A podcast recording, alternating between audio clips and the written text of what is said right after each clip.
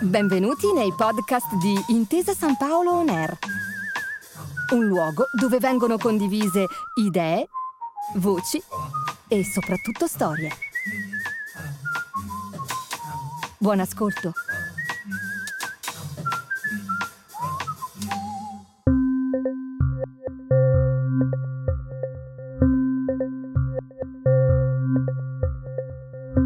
...89.498 abitanti, 4 miseri metri sul livello del mare, per una repubblica marinara che nel corso dei secoli passati ha fatto del dominio del Tirreno una spilla da appuntare con orgoglio al bavero della Giubba.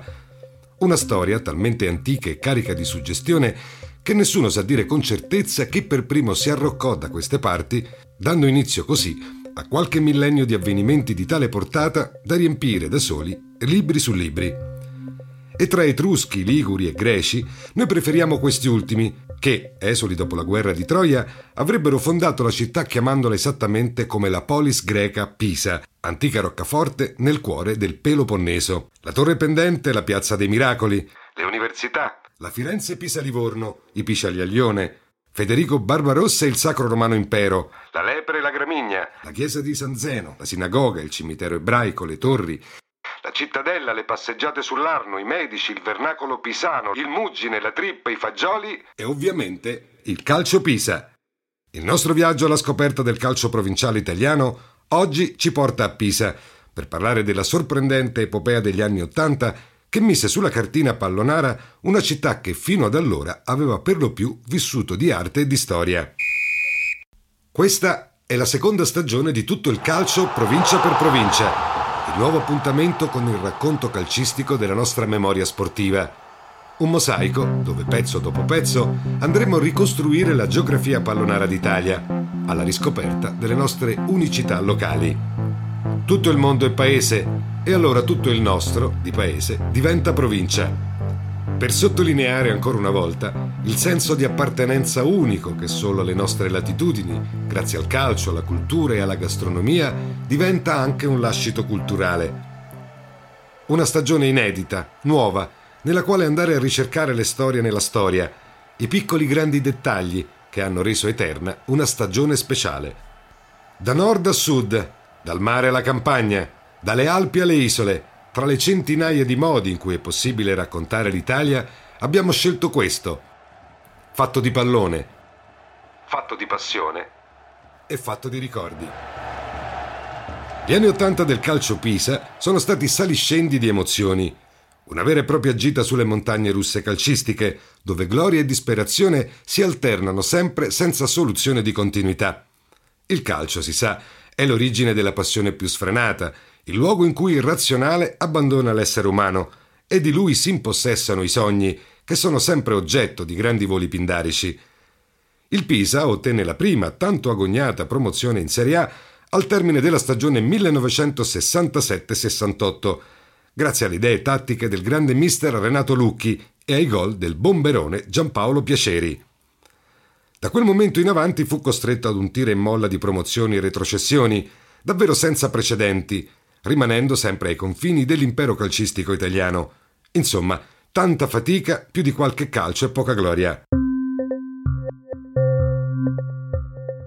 La svolta, che sancì il vero battesimo della squadra nella cultura popolare italiana, si deve a Romeo Anconetani, che nel 1978, per 300 milioni delle vecchie lire, diventò il presidente della squadra. Anzi, per meglio dire, che fece diventare presidente il figlio, perché lui era stato radiato anni prima a causa di un illecito sportivo. Per essere più precisi, lo beccarono mentre nel 1955 cercava di manipolare il risultato di Poggi Bonzi contro Pontassieve, una sfida che più provinciale di così si muore. La carica effettiva di presidente o di presidentissimo, come lo chiamavano tutti i tifosi, la poté assumere solo nel 1982, quando il mondiale vinto dagli azzurri significò amnistia generale nello sport italiano un'investitura che diede inizio a dieci anni di storia che a metterli in fila sembrano più uno scioglilingua che non la cronaca delle vicende di una squadra di calcio.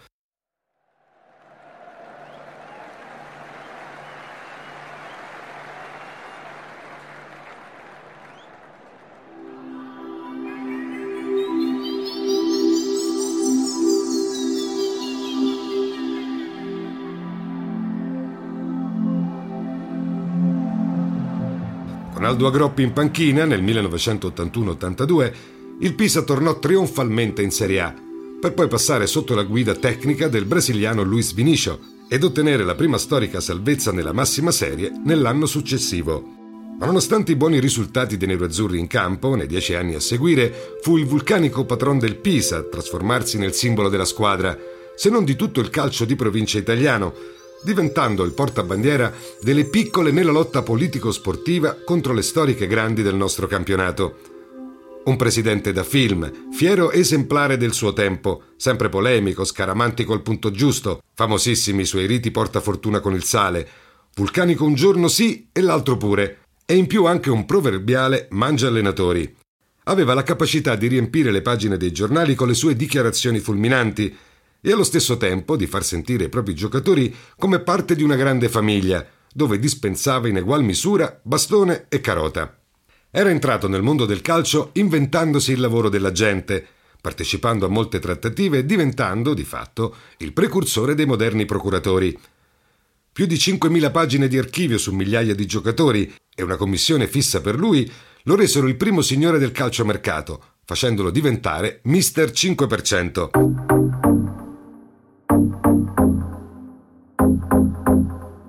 Acquistando il Pisa divenne il solo presidente di tutto il calcio italiano che non fosse anche un imprenditore, un impresario, un petroliere o un costruttore, e questo lo rese l'eroe del popolo, che rivedeva in lui l'uomo qualunque, che con furbizia e tanto lavoro era arrivato in alto. Ebbe a dire il Pisa sono io. E questa frase, un po' bonaria, un po' sincera, divenne lo slogan del suo regno calcistico. 22 allenatori cambiati in soli 16 campionati, con il bello di notte Zibi Boniek che nel 1991 durò soltanto tre ore e mezzo sulla panchina pisana, giusto il tempo di una cena. Aveva tocco nel riconoscere il talento ed infatti furono molti i grandi tecnici e giocatori che portò a Pisa e che lanciò nel grande calcio.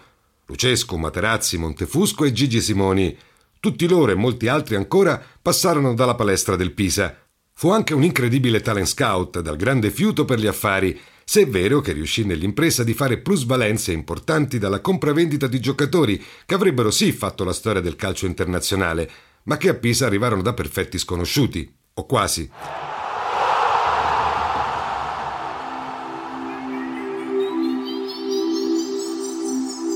Dunga, capitano del Brasile e campione del mondo. Diego Simeone, detto il Ciolo, oggi uno degli allenatori più quotati al mondo. E poi ancora il danese Bergeren, l'olandese Kift, pezzi da 90 acquistati in saldo e rivenduti a peso d'oro. Nelle trattative il buon Romeo è specializzato in miracoli. E a Pisa di miracoli ne capiscono parecchio, visto che il centro della città, la piazza del Duomo, è diventata per tutti la piazza dei miracoli, dopo che il Vate Gabriele D'Annunzio la ribattezzò così nel 1910.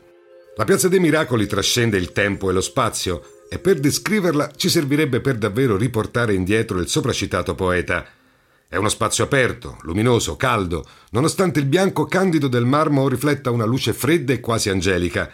Si accede alla piazza attraverso possenti mura che la proteggono, che la cingono senza soffocarla mai, perché ciò che colpisce di più della Piazza dei Miracoli è proprio il suo respiro. Erba sempreverde e morbida, che sembra quasi muschio, fa da tappeto naturale a quattro grandi costruzioni religiose che insieme costituiscono un complesso unico, tanto su carta, tanto quanto in muratura. La cattedrale, il battistero, il camposanto e il campanile sono parte di un unico progetto, diventato patrimonio dell'umanità dell'UNESCO e contenente una delle sette meraviglie del mondo antico.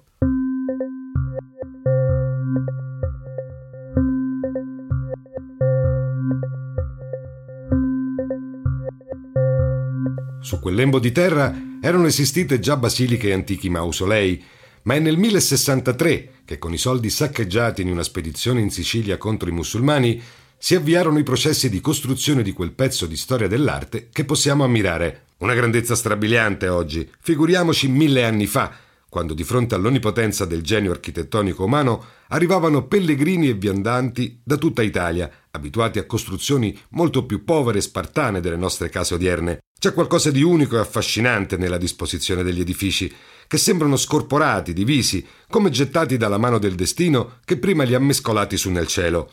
Ed invece, guardandolo dall'alto, ecco che il piazzale dei miracoli prende vita e i quattro pezzi che lo compongono si appropriano tutti di uno spazio proprio, che disegna però immagini geometriche perfette ed eleganti. La torre pendente, simbolo dell'Italia nel mondo, è il campanile della cattedrale, ed esserne staccato, distante, trasforma i metri che li separano nel sentiero di un piccolo pellegrinaggio in cui l'aria fresca nelle narici e la bellezza del cielo danno un senso all'esperienza religiosa.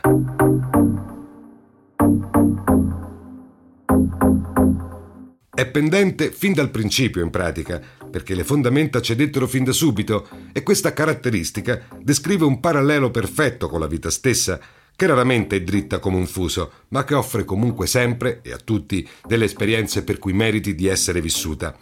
Allora ecco che sulla sommità della torre ci sono sette campane, ognuna delle quali, in antichità, suonava solo e unicamente per un motivo diverso dalle altre sei. Nel paese dello Stivale, dove il sacro e il profano convivono e dove spesso si incontrano su un campo da calcio, trova spazio anche l'avventura sportiva di una squadra che all'ombra della torre pendente giocava e gioca ancora, in un balletto tra la storia antica e quella moderna, che si intreccia in un racconto solo. Dieci anni sono nulla se paragonati ai mille della Piazza dei Miracoli, ma sono molti nel cuore della gente e dei tifosi che di quella grandeur emozionante e un po' pazza del calcio Pisa anni Ottanta forse sente un po' la mancanza.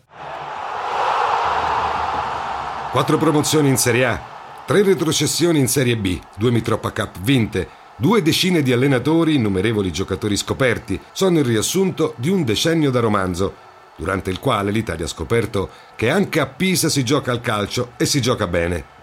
Con la ciliegina sulla torta della Mitropa Cup vinta in casa nel 1985, proprio nel bel mezzo del cammin del decennio, come avrebbe scritto uno che con la Toscana c'entrava parecchio. La Coppa Mitropa, che era la più antica competizione calcistica europea per club, essendo stata inaugurata nel lontanissimo 1927. Con un netto 2-0 in finale a firma di Colantuono e Kift, i ragazzi del presidentissimo Anconetani ebbero la meglio sugli ungheresi del Debreceni, regalando a loro stessi e a tutta Pisa una notte dei miracoli tutta nerazzurra. Questo è tutto il calcio provincia per provincia, il nostro viaggio calcistico per le strade d'Italia. Nessuna autostrada e niente pedaggi, solo ed esclusivamente strade provinciali. Alla prossima! Grazie per aver ascoltato i podcast di Intesa San Paolo On Air. Al prossimo episodio.